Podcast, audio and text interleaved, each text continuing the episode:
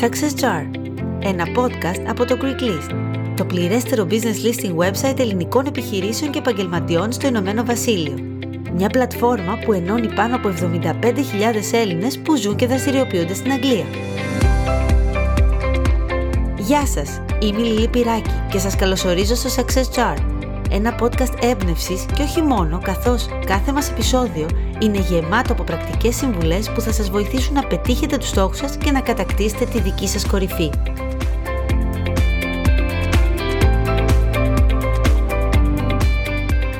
Το Success Jar είναι το δικό μας δοχείο γνώσεων και σκέψεων, έκφρασης και έμπνευσης, Κάθε εβδομάδα συναντάμε έναν ειδικό από το χώρο των επιχειρήσεων, αλλά και επαγγελμάτων που σχετίζονται με αυτές, ο οποίος μας δίνει tips και συμβουλές που θα εμπλουτίσουν τις γνώσεις μας και τελικά θα μας βοηθήσουν να γίνουμε καλύτεροι.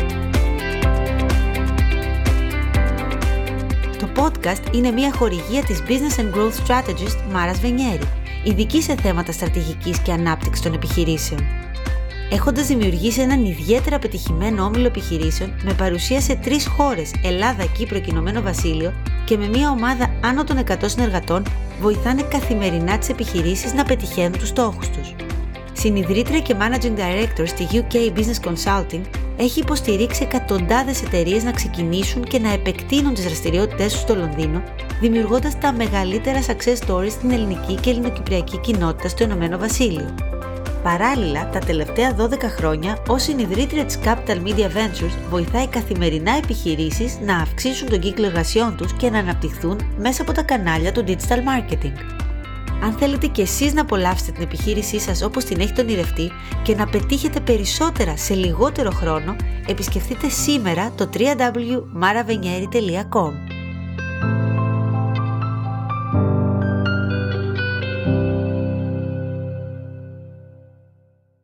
Στο σημερινό επεισόδιο του Success Jar συναντάμε την ειδικό φωνής και δημόσιας ομιλίας Νίνα Καλούτσα και το θέμα μας; «Η φωνή σου είναι επιλογή σου». Η λυρική σοπράνο Νίνα Καλούτσα γεννήθηκε στην Καρδίτσα.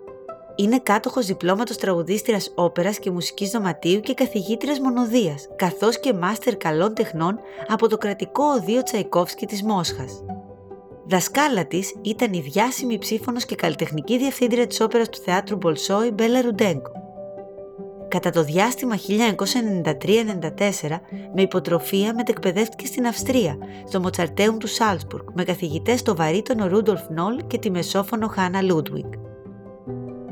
25 χρόνια της διδασκαλίας της έχει μεταδώσει τη γνώση και την εμπειρία της σε περισσότερα από 4.000 άτομα, εκπαιδευτικούς, πολιτικούς, επιχειρηματίες και στελέχη εταιρείων και οργανισμών, σε σεμινάρια φωνής, δημόσιας ομιλίας, one-to-one coaching και team building.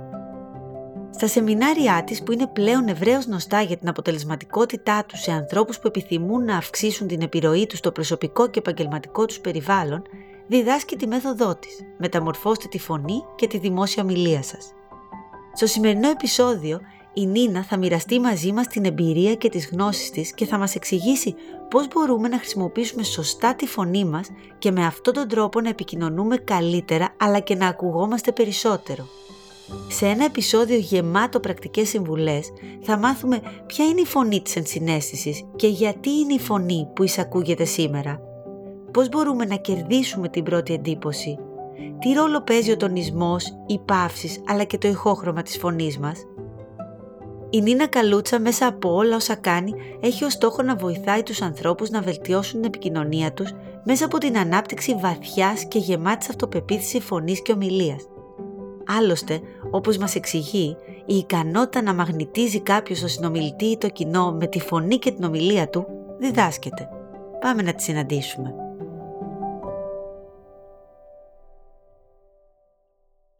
Νίνα, γεια σου.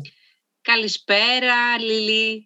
Σε ευχαριστώ πάρα πολύ που είσαι εδώ σήμερα στο Success Jar με ένα από τα αγαπημένα μου θέματα και όχι μόνο γιατί αφορά και πάρα πολύ τη δουλειά μου και αυτό που κάνω και έχω ήδη μάθει πάρα πολλά πράγματα παρακολουθώντας, ε, αλλά και γιατί έχω καταλάβει μέσα από σένα ότι δεν είναι ένα θέμα που αφορά μόνο στους ανθρώπους που φαινομενικά ασχολούνται με αυτό, αλλά όλους μας. Γιατί όλοι τελικά έχουμε να κερδίσουμε από το να χρησιμοποιούμε σωστά τη φωνή μας.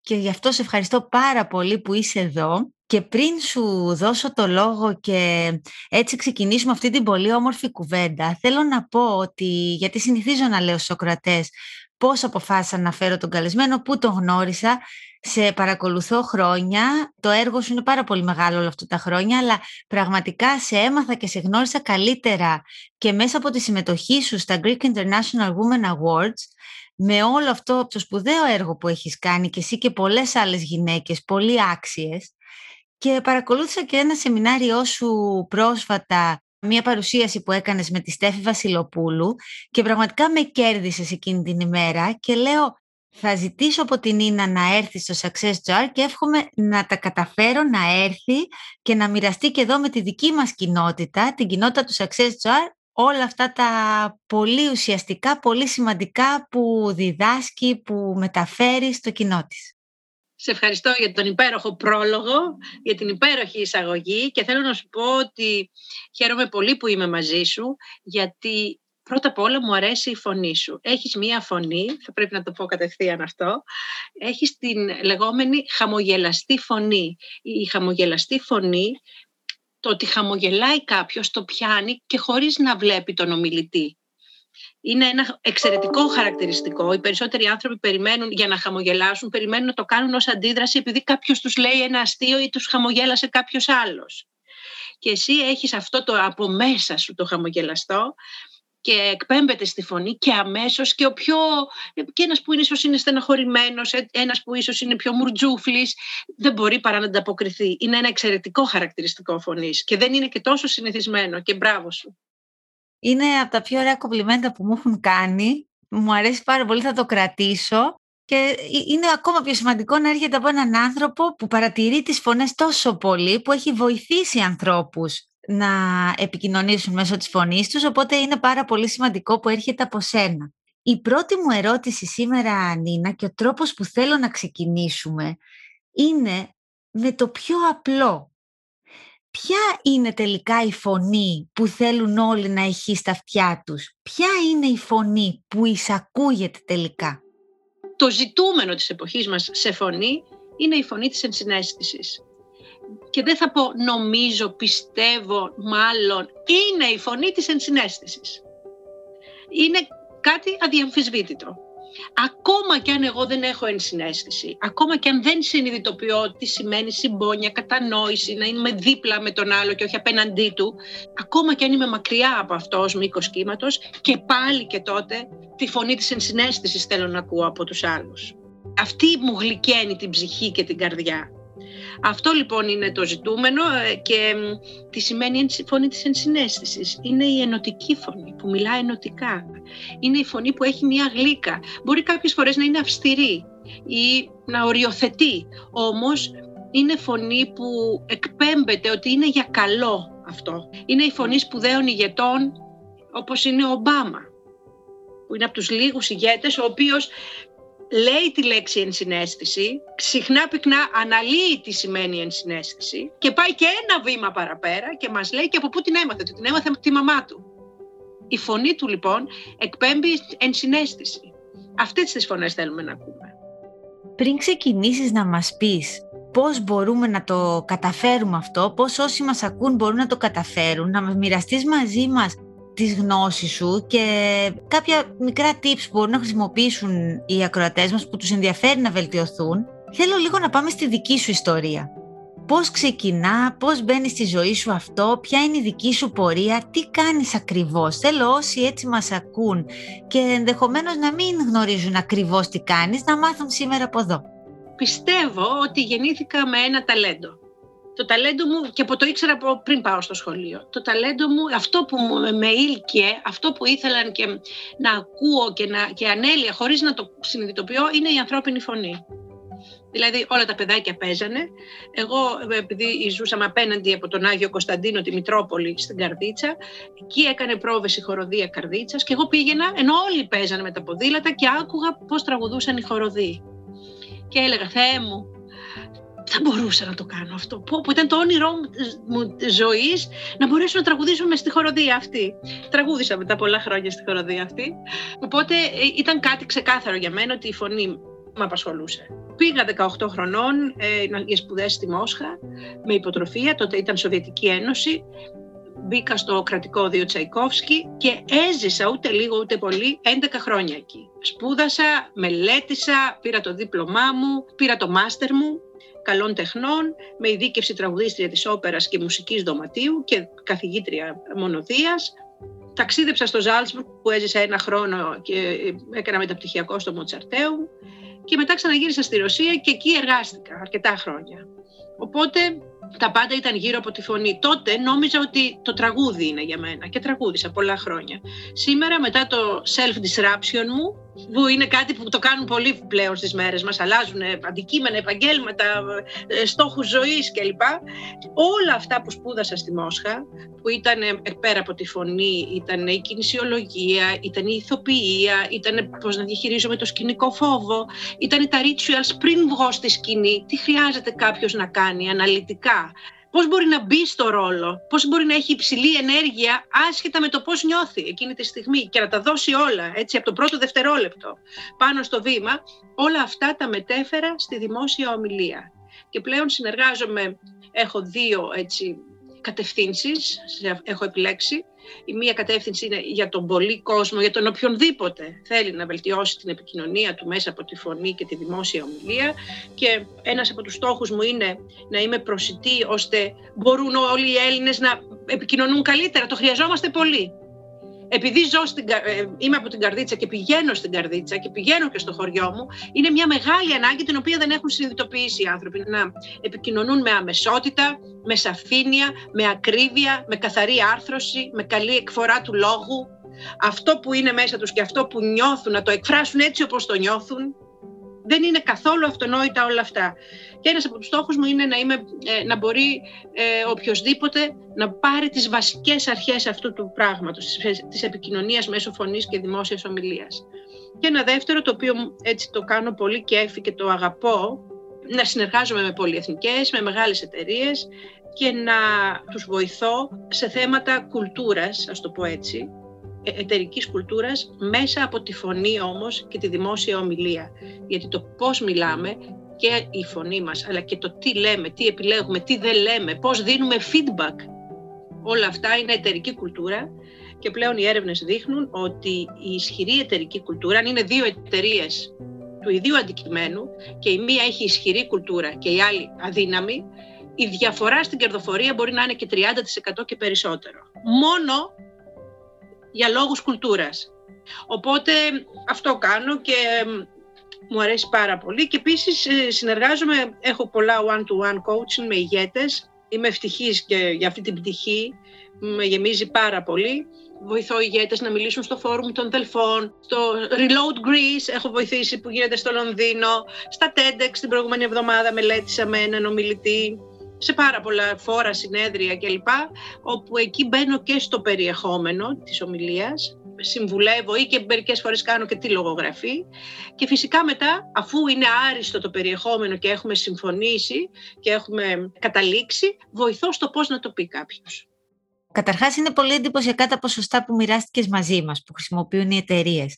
Είναι πολύ εντυπωσιακά όλα αυτά που κάνεις. Για μένα είναι ιδιαίτερη σημασία στο γεγονός ότι ναι, μεν καταλαβαίνουμε όλοι ότι είναι πολύ σημαντικός σε εταιρείες, πολύ σημαντικός σε ανθρώπους που έτσι έχουν πιο ηγετικές θέσεις. Αλλά αυτό που είπες στην αρχή, ότι είναι κάτι που χρειαζόμαστε όλοι, γιατί αν μάθουμε να επικοινωνούμε όλοι καλύτερα, τα αποτελέσματα θα είναι ούτως ή άλλως καλύτερα. Το κάνει ακόμα πιο σημαντικό. Και νιώθω, Νίνα, ότι η πολύ σημαντική πορεία σου στη Ρωσία και αυτά που μοιράστηκες μαζί μας ήταν απλά τότε δεν φαίνονταν απλά γιατί ήταν πολύ σημαντικά πράγματα αλλά ήταν έτσι ένα σκαλοπάτι και πήρες όλα αυτά που έπρεπε να πάρεις για να κάνεις τον πραγματικό σκοπό σου. Κάτι τέτοιο ένιωσα την ώρα που μιλούσες.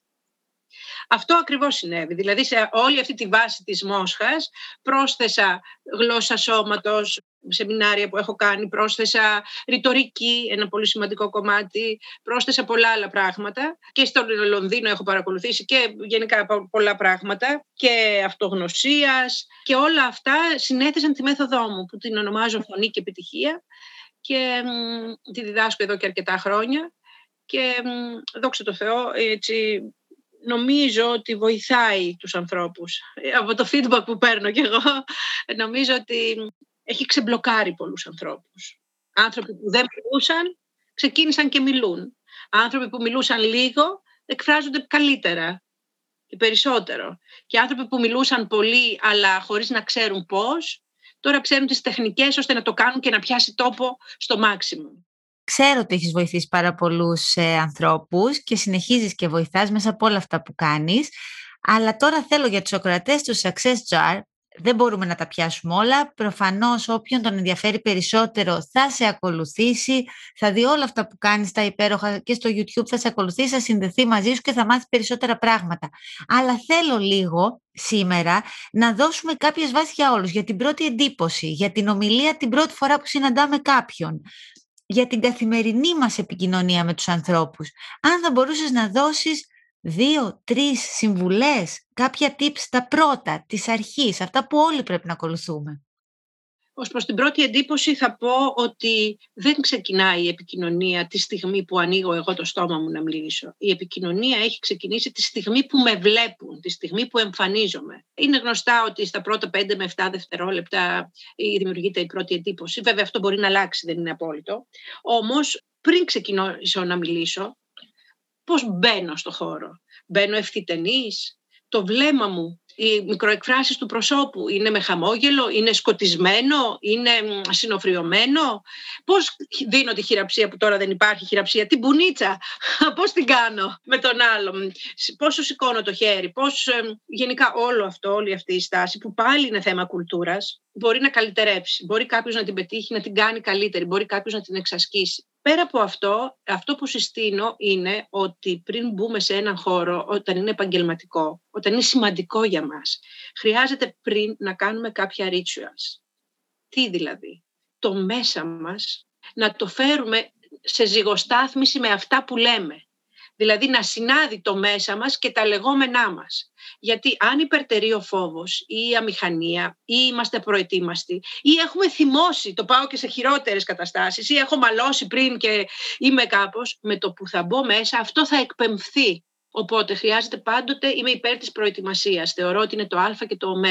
Χρειάζεται να είμαι προετοιμασμένη και εγώ όταν δεν έχω προετοιμαστεί θα μου ξεφύγουν πράγματα. Θα πω περισσότερα από ό,τι έπρεπε και θα πω τι το είπα αυτό; Όλοι μας το παθαίνουμε. Ε, κάποιος που είναι και άπειρος, χρειάζεται λοιπόν να φέρουμε το συνέστημα και αυτά που λέμε να γίνουν ένα. Και γι' αυτό υπάρχουν τεχνικές τις οποίες διδάσκω. Ώστε όταν μπω να είμαι στο 100% δοσμένη στο στόχο μου. Interview είναι για εργασία, οτιδήποτε είναι. Πάμε στο interview για εργασία που αφορά και πάρα πολλούς και με έχουν ρωτήσει αρκετοί από τους ακροατές πότε θα κάνω ένα τέτοιο θέμα. Ποιες είναι οι δικές σου συμβουλές σε σχέση με το πώς να χρησιμοποιήσουμε τη φωνή μας όταν κάνουμε μία συνέντευξη για δουλειά, που τώρα τις περισσότερες φορές, ε, Νίνα, γίνεται και online; Ετοιμάζω συχνά ανθρώπους για interview, για εργασία και συνήθως εμένα έρχονται εξαιρετικοί, αξιολογότατοι, απλά δεν τα λένε. Και τους λέω κάποια πράγματα, το πρώτο που κάνουμε είναι το reframing πώς θα πεις αυτό που θέλεις να πεις με τρόπο ώστε να, είναι, να έχει θετικότητα και το, τη θετικότητα δεν τη λέω για λόγους ευπρέπειας, κομιλφό, για να είμαι αρεστή. Υπάρχουν βαθύτεροι λόγοι και τους διδάσκω. Τι λένε οι έρευνες γι' αυτό. Οπότε το πρώτο που μου διδάσκω είναι το reframing. Τους εξηγώ αναλυτικά κάποια πράγματα που χρειάζεται να μην τα πούν ποτέ. Κάποιες λέξεις, κάποιες φράσεις, κάποια πράγματα και πώς να τα πούν. Και έχει συμβεί μάλιστα, προσλάβανε μία κοπέλα αφού την προετοίμασα και της είπανε ότι μας έκανε μεγάλη εντύπωση ο τρόπος που τα έλεγες. Το τι επέλεγες να πεις, πώς έλεγες για το κάθε πράγμα. Αυτό έχει και σχέση με αυτό που είπες πριν, που αφορά στην προετοιμασία. Δηλαδή, προετοιμαζόμαστε όχι απλά να έχουμε στο μυαλό μας να έχουμε κάποιες θετικές ε, λέξεις και εκφράσεις και να είναι θετικός ο τρόπος που μεταφέρουμε αυτό που θέλουμε να πούμε, αλλά να έχουμε και προετοιμαστεί για να μπορέσουμε να το κάνουμε σωστά. Ακριβώς. Μιλάμε για το presence.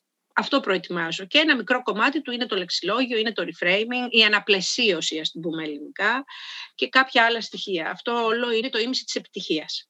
Μετά παίρνουμε τις ερωτήσεις και τις απαντούμε πάλι με συγκεκριμένο τρόπο. Μπορεί να είναι εντελώς διαφορετικές οι ειδικότητες, δεν νοιάζει τι ειδικότητα είναι κάποιος, αλλά απαντώ στις κέρυες ερωτήσεις ξανά και ξανά, συζητώ με τον υποψήφιο και μετά του κάνω role playing, να τις απαντήσει ο ίδιος σε μένα. Του κάνω ερωτήσεις, τις ίδιες ερωτήσεις που θα κάνει και κάποιος που εξετάζει, έτσι, αυτός που κάνει το interview. Οπότε έχουμε ετοιμάσει το interview κατά 90%. Έχουμε πάρει τις πιο πιθανές ερωτήσεις. Κάνω ερωτήσεις που δεν τις έχουν συνηθίσει να τις ακούν τα παιδιά. Οπότε μετά όταν πάνε εκεί και όταν το 90% είναι έτοιμο και κάτι λίγο να πέσει επειδή μια ερώτηση δεν την είχαν σκεφτεί κλπ. Η επιτυχία νομίζω είναι στο 100% όσες φορές έχω προετοιμάσει τους πήραν πάντα. Δεν υπήρχε περίπτωση. Πολύ θετικό αυτό. Ο ρυθμός έχει σημασία στον τρόπο που μιλάμε.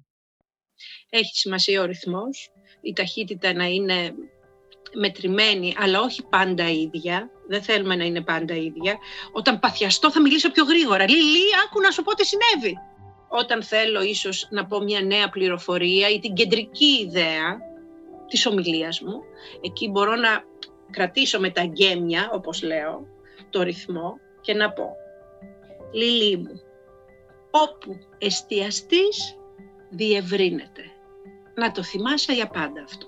Εκεί λοιπόν, ξέρεις, χρειάζεται, η εναλλαγή είναι το πιο σημαντικό από, το, από τον οποιονδήποτε ρυθμό.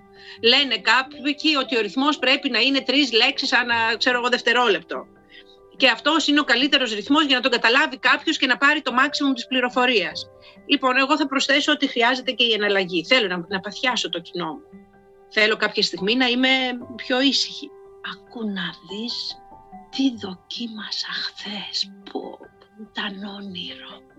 Κατάλαβες και το δυνατά και το σιγά και θέλουμε και τον κυματισμό της φωνής. Έτσι, είναι μια παράμετρος πολύ σημαντική να πω πω πω και τώρα είναι το ηχείο του κεφαλιού αυτό. Πω, ή να πω έλα τώρα, να πάω χαμηλά. Ξέρεις, ψηλά και χαμηλά.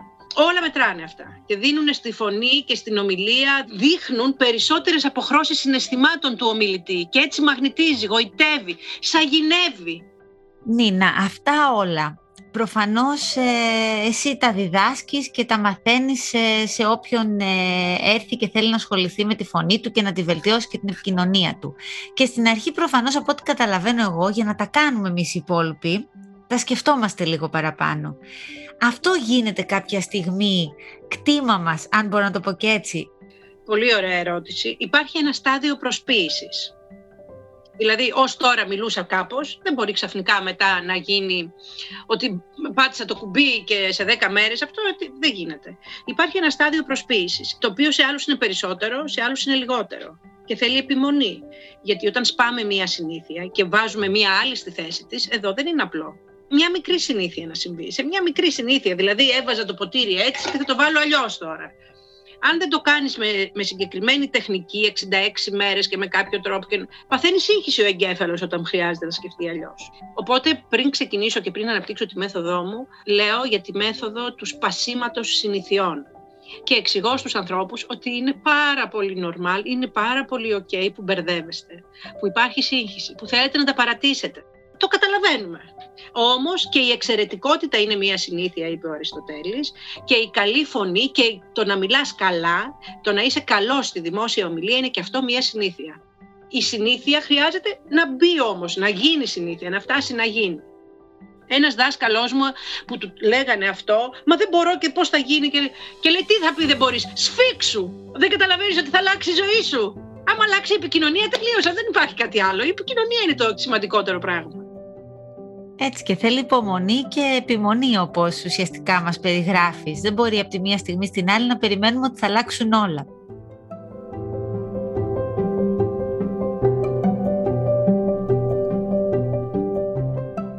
Νίνα, υπάρχουν άνθρωποι που όταν αγχώνονται μιλάνε πολύ γρήγορα, χάνουν τις λέξεις τους και το άγχος είναι και κάτι που δεν μπορούμε να το προβλέψουμε. Συμβαίνει, ακόμα και προετοιμασμένοι να είμαστε, μπορεί να μας συμβεί.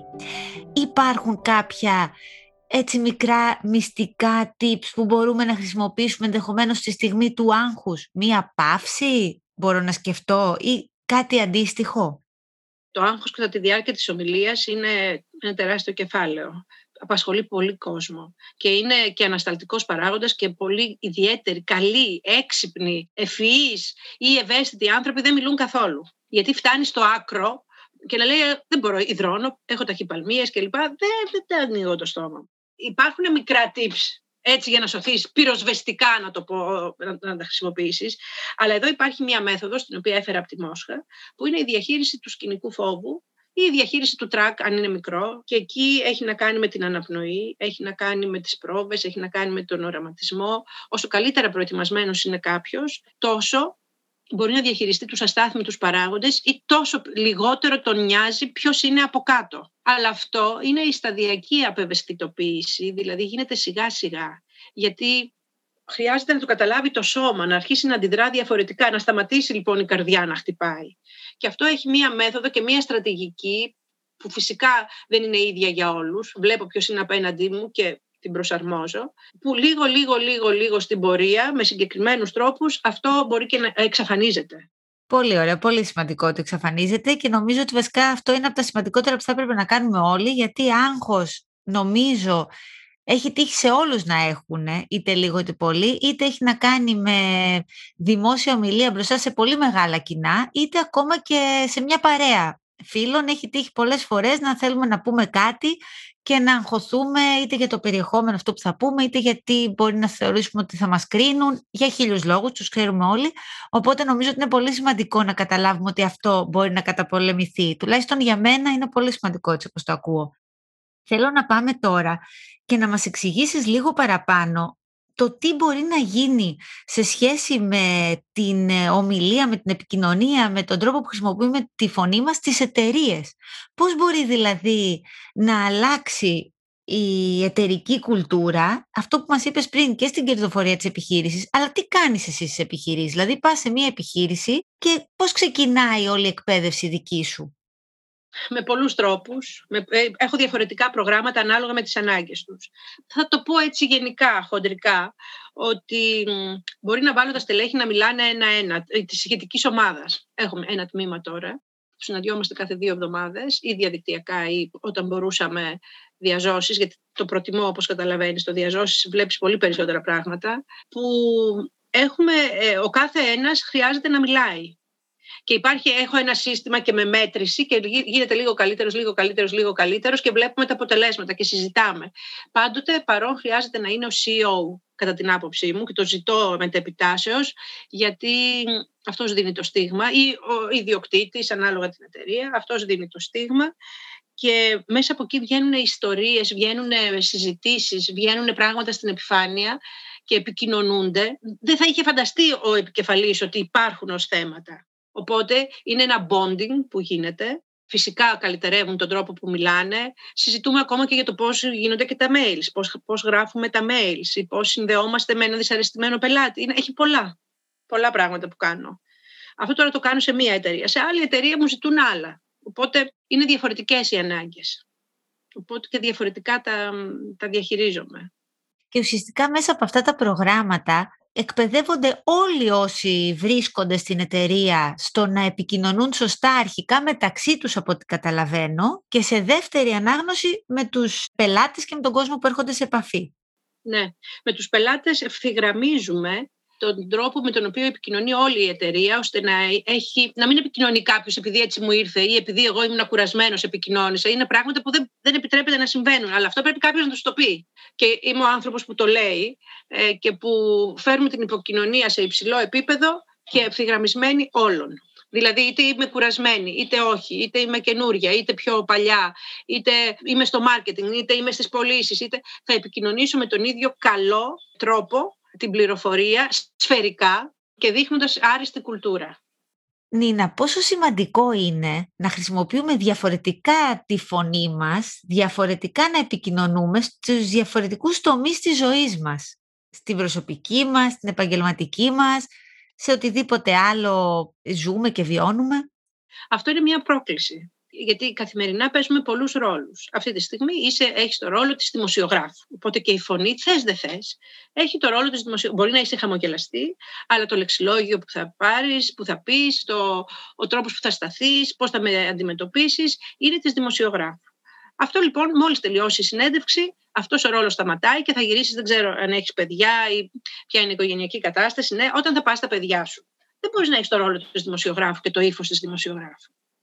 Και όμως οι περισσότεροι άνθρωποι, επειδή δεν συνειδητοποιούμε τους ρόλους, υπάρχει ένας κυρίαρχος και τον πάμε παντού. Δηλαδή, είναι μια γυναίκα ναζιάρα. Και πάει δικηγόρος, έχει έρθει δικηγόρος σε μένα με αυτό το αίτημα και το αλλάξαμε.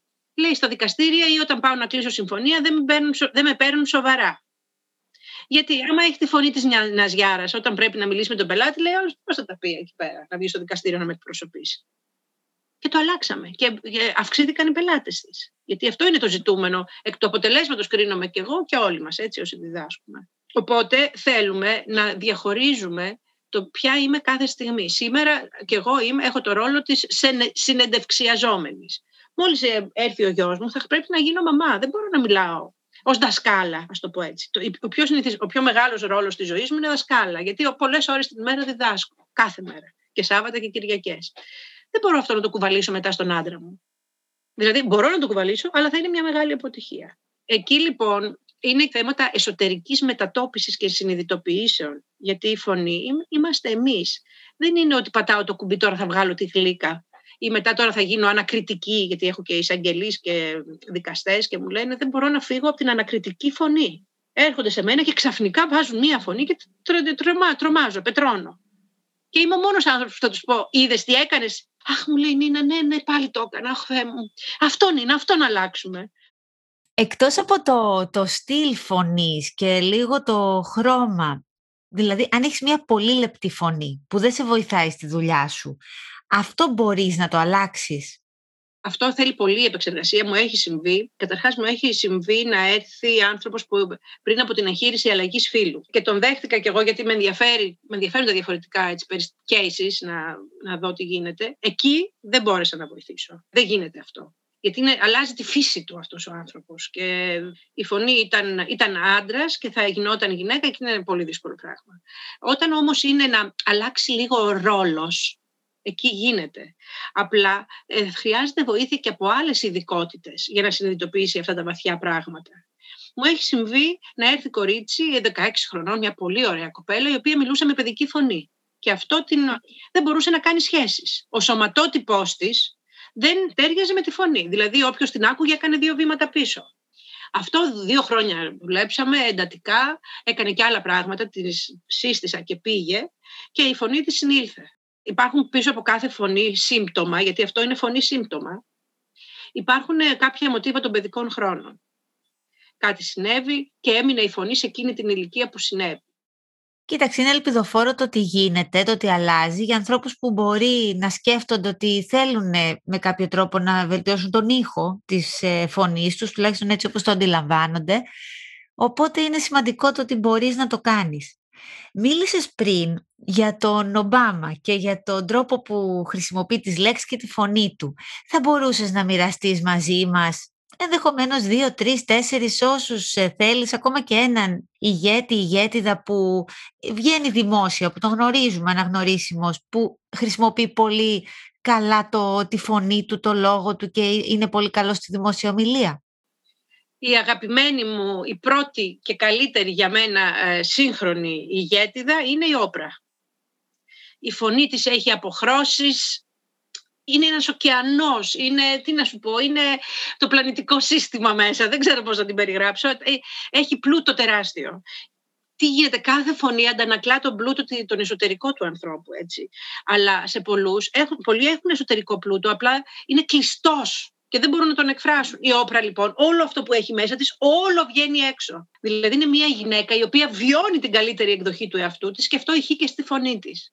Τη θαυμάζω απεριόριστα. Είναι η μεγαλύτερη αυτή τη στιγμή, έτσι, το μεγαλύτερο παράδειγμα. Σίγουρα ο Ομπάμα. Από Έλληνες, Ελληνίδες. Υπάρχουν κάποιοι ωραίοι ηθοποιοί, παλιότεροι ηθοποιοί. Θυμάμαι τον Κατράκη, τι φωνή είναι αυτή ο Κατράκης. Και άλλοι, δεν ξέρω αν έτσι... Ναι, ναι, ναι πώς δεν το ξέρω. το ξέρεις, αν, ξέρεις αν, αν ηχείς στα αυτιά σου η φωνή του. Ηχεί. Ναι. Νομίζω ότι είναι πολύ χαρακτηριστική η φωνή. Εμβληματική φωνή, σπουδαία, Εμβληματική. σπουδαία φωνή. Τώρα από τους σύγχρονους δεν μου έρχεται κάποιος στο νου. Υπάρχουν εμβληματικές φωνές, αλλά όχι ότι είναι ωραίες. Κατάλαβες; Δηλαδή, υπάρχουν φωνές που ξεχωρίζεις ότι αυτός είναι αυτός, αλλά δεν θα τις χαρακτήριζα πάρα πολύ ωραίες. Στη σύγχρονη εποχή υπάρχουν κάποιοι ηθοποιοί του θεάτρου οι οποίοι είναι εξαιρετικοί.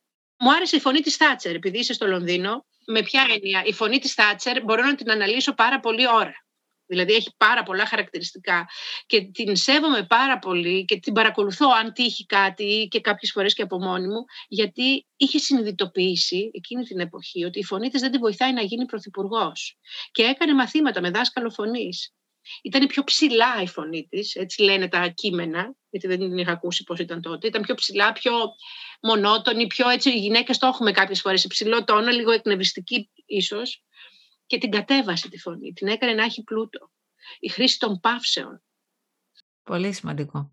Ο ρυθμός της ομιλίας. Η αυτοπεποίθηση που βγάζει. Το σιδηρά κυρία βγαίνει μέσα από τη φωνή της. Η Θάτσερ όντως ε, νομίζω ότι και από όσο έχω παρακολουθήσει και εγώ από τις ομιλίες της και από τους λόγους της, νομίζω ότι σου έμενε αυτό το οποίο άκουγες, ο τρόπος που μιλούσε. Ενώ αν το παρατηρούσες δεν ήταν το αντίστοιχο της όπρα που σε κερδίζει από το πρώτο λεπτό με το ηχόχρωμα, αλλά είχε κάτι. Δηλαδή θα συμφωνήσω μαζί σου. Κοίταξε, ίσως είναι και λίγο άδικο να τη συγκρίνουμε, διότι ήταν άλλη εποχή και άλλο κράτος. Ενώ τώρα είμαστε στη σύγχρονη εποχή, αλλιώς μιλάμε. Για εκείνη την εποχή ήταν θεατρική η φωνή της Τάτσερ, θα τη χαρακτήριζα. Θεατρική. Η άρθρωσή της μπροστά, τα σύμφωνα επιτιδευμένα. Βέβαια είναι Αγγλία, έτσι είναι αλλιώς τα πράγματα. Και ένα πολύ σημαντικό πράγμα, το οποίο αντανακλώταν στη φωνή της, ήταν το γεγονός ότι ήταν μία γυναίκα ανάμεσα σε, σε άντρες. Όταν ήταν στο κοινοβούλιο, ήταν μία μοναδική, δεν υπήρχε, ήταν όλοι με, σε κοστούμια. Οπότε η φωνή της είχε μία έτσι ίσως υπερβάλλουσα προσπάθεια κάποιες φορές να σταθεί, να υπερασπιστεί τα θέλω της, με πολύ αυτοπεποίθηση, το σιδηρά που έβγαινε στη φωνή, το είχε γιατί ήταν και, είχε σπάσει χίλια, πώς να το πω, στεγανά της εποχής της. Πρέπει να δούμε το Πέριξ, γιατί τότε μόνο γραμματείς και ήταν οι γυναίκες, το πολύ πολύ και χωρίς άποψη, απλά να δακτυλογραφούν, έτσι. Και αυτή έγινε βουλευτής, έγινε πρωθυπουργός, εντάξει. Και έχω δει μέσα στο κοινοβούλιο και το έχω θαυμάσει να μιλάει, να αντιδρούν οι άντρες όλοι, το εργατικό κόμμα, οι αντίπαλοι, αυτή να συνεχίζει πάνω από τις φωνές, με πολύ πλούσια φωνή, και μετά αυτοί να φωνάζουν, να φωνάζουν, και αυτή να τολμά και να το ηρωνεύεται κιόλας. Πόση δύναμη ψυχής πια. Φαντάσου την εικόνα και την εποχή και όλο. Ήταν συγκλονιστική η φωνή της. Και αυτό που λες ότι εκείνη την εποχή αποφάσισε να βελτιώσει, που δεν ήταν κάτι συνηθισμένο, να βελτιώσει τη φωνή της και τελικά κάπως ερχόμαστε και στο σήμερα και σε αυτό που λες εσύ και έχω διαβάσει και στο site σου και σε έχω ακούσει να το λες πολλές φορές ότι η ικανότητα να μαγνητίζει κάποιος το συνομιλητή του διδάσκεται. Και αυτό είναι το πολύ ωραίο μήνυμα, το ότι και εγώ και ο κάθε ένας από αυτούς που μας ακούν, αν θέλουμε να μαγνητίζουμε το συνομιλητή μας και όχι μόνο να κάνουμε μια καλή εντύπωση σε όσους μιλάμε και να νιώθουμε και οι ίδιοι καλά πάνω απ' όλα, αυτό το πράγμα μαθαίνεται.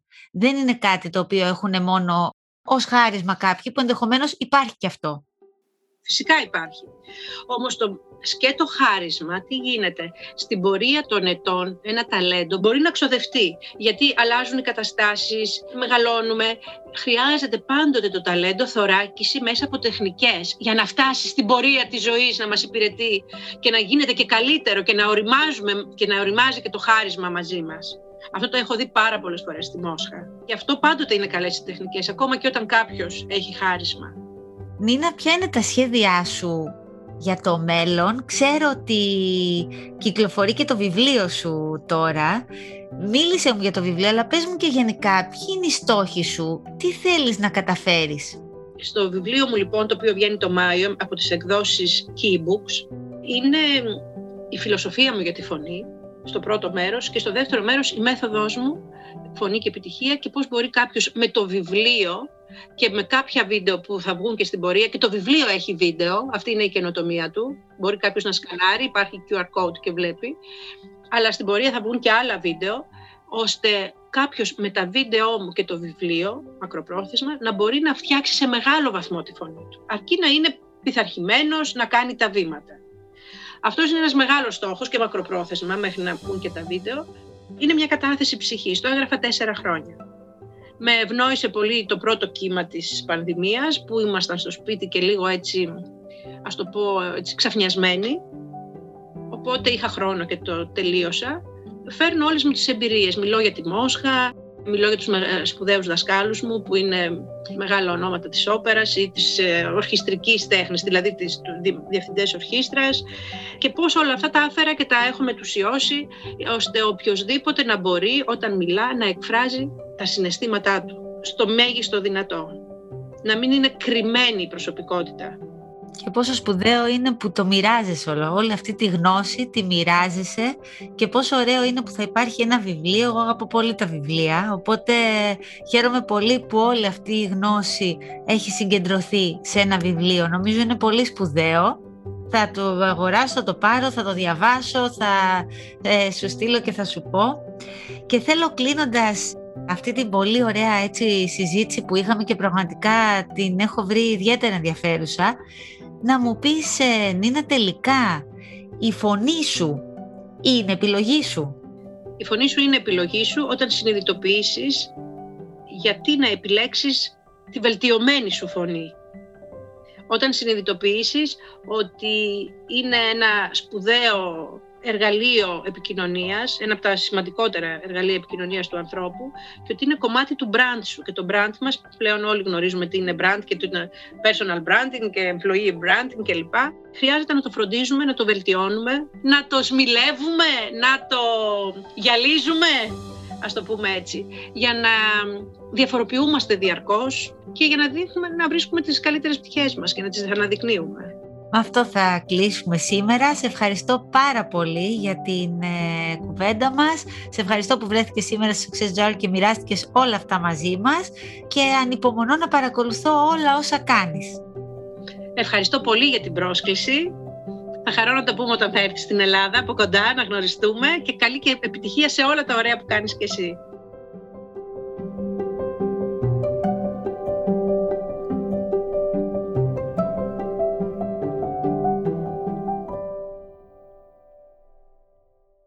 Το σημερινό επεισόδιο του Success Jar ήταν μια χορηγία της Business and Growth Strategists Μάρας Βενιέρη, ειδική σε θέματα στρατηγικής και ανάπτυξης των επιχειρήσεων. Αν θέλετε και εσείς να απολαύσετε την επιχείρησή σας όπως την έχει τον ηρευτεί και να πετύχετε περισσότερα σε λιγότερο χρόνο, επισκεφτείτε σήμερα το www.maravenieri.com.